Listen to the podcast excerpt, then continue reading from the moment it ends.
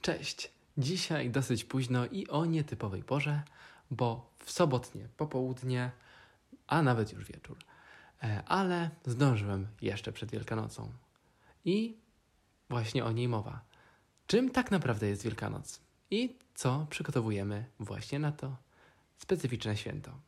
Już od czwartku świętujemy najważniejsze chrześcijańskie święta, tworzące podstawy jej samej.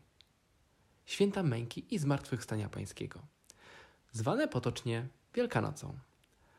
Data rozpoczęcia tych świąt jest ruchoma i wyznaczana jest za pomocą kalendarza księżycowego. W tym roku rozpoczyna się ona w czwartek poprzedzający pierwszą niedzielę po pierwszej pełni po równonocy wiosennej. Święta te trwają 7 dni, a patrząc całkowicie ponad 60. I doliczamy tutaj jeszcze 40-dniowy Wielki Post, czyli całe święta trwają nawet 100 dni. Święto jest bardzo ważne, ponieważ jest ono upamiętnieniem męki Chrystusa, która miała miejsce w bardzo ważnym czasie. W czasie wiosennego żydowskiego święta Pesach, święta wiosny i prześników oraz wyjścia z Egiptu. Skąd więc nazwa Wielkanoc? Wielkanoc to nazwa święta słowiańskiego obchodzonego w dniu, gdy słońce i noc równają się sobie, dzień i noc. Jest to dzień zwycięstwa światła nad ciemnością, 21 marca. Nasi praprzodkowie świętowali w tym dniu pełnię wiosny i jej rozkwit.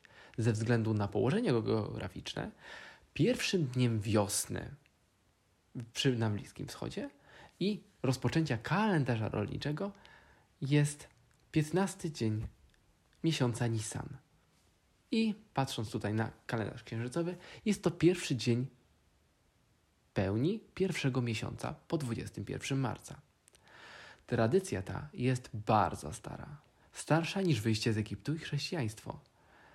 Zaskakujące jest jednak występowanie podobieństw w tych jakże różnych, ale i podobnych świętach. Mam tu na myśli naszą Wielkanoc i ich Pesach. Przykładem jest na przykład święcenie pokarmu. E, U nas, jak i w kulturze żydowskiej, święcimy pokarmy, które zjada się e, zaraz na początku dnia, e, właśnie tego wielkiego dnia. U nas jest to rano, jest to śniadanie wielkanocne, a w tradycji żydowskiej jest to kolacja, ponieważ u nich dzień zaczyna się wzraz, wraz z zachodem słońca. U nich na talerzu sederowym seder oznacza z hebrajskiego porządek, e, znajduje się m.in. jajko, chrzan, różnego rodzaju mięso, coś słodkiego oraz maca, czyli świeży chleb, jeszcze nie robiony na zakwasie. U nas również jest jajko, słodycze, na przykład bakalie, różnego rodzaju mięsa, chrzan, wędliny, sól, ciasta i również podstawowa jednostka żywieniowa, czyli chleb. Jajko jest symbolem odradzającego się nowego życia. U nas w postaci pisanki, kraszanki. Zwykle z gotowanego jajka w skorupce albo z wydmuszki. Obecnie obkleja się takie jajka również różnymi papierami ozdobnymi, tworząc swoiste kolarze. Słodycze. U nas nie może zabraknąć makowca albo czasami kuti. Jest to ofiara i symbol śmierci. Bakalie, marcepany i różnego rodzaju przeróżne, piękne mazurki i inne ciasta, takie jak na przykład babki drożdżowe czy bałki piaskowe. Jest to pokazanie dostatku i dobrobytu oraz kto nie lubi ciasta, na każde święta zawsze się przyda. Mięso i wędliny to również dobrobyt i ofiara, tym razem zwierzęca. Chrzan oraz sól mają odpędzać zło, choroby oraz nieszczęście. Mają też być symbolem gorzkiego życia i cierpienia Jezusa. Chleb, tak jak już wspominałem, jest to podstawowa jednostka żywieniowa. U nas chleb jemy praktycznie do wszystkiego. W tradycji żydowskiej ten pierwszy chleb, czyli maca, jest robiona z mąki e, i ciasta, które wyrastało tylko 18 minut, aby nie zaczęła się fermentacja.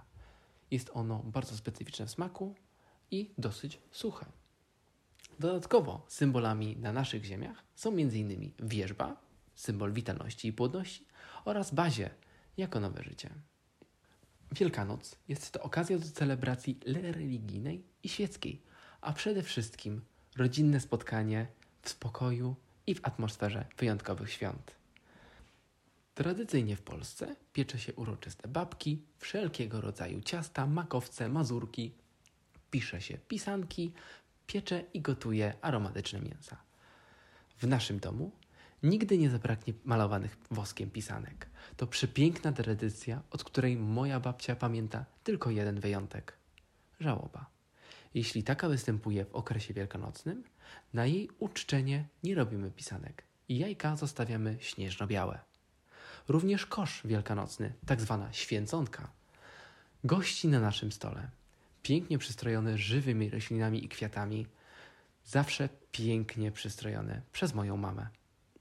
W nim znajduje się przede wszystkim to, co będziemy jeść na śniadanie, czyli wszelkie pokarmy na śniadanie wielkanocne, na śniadanie zmartwychwstania pańskiego.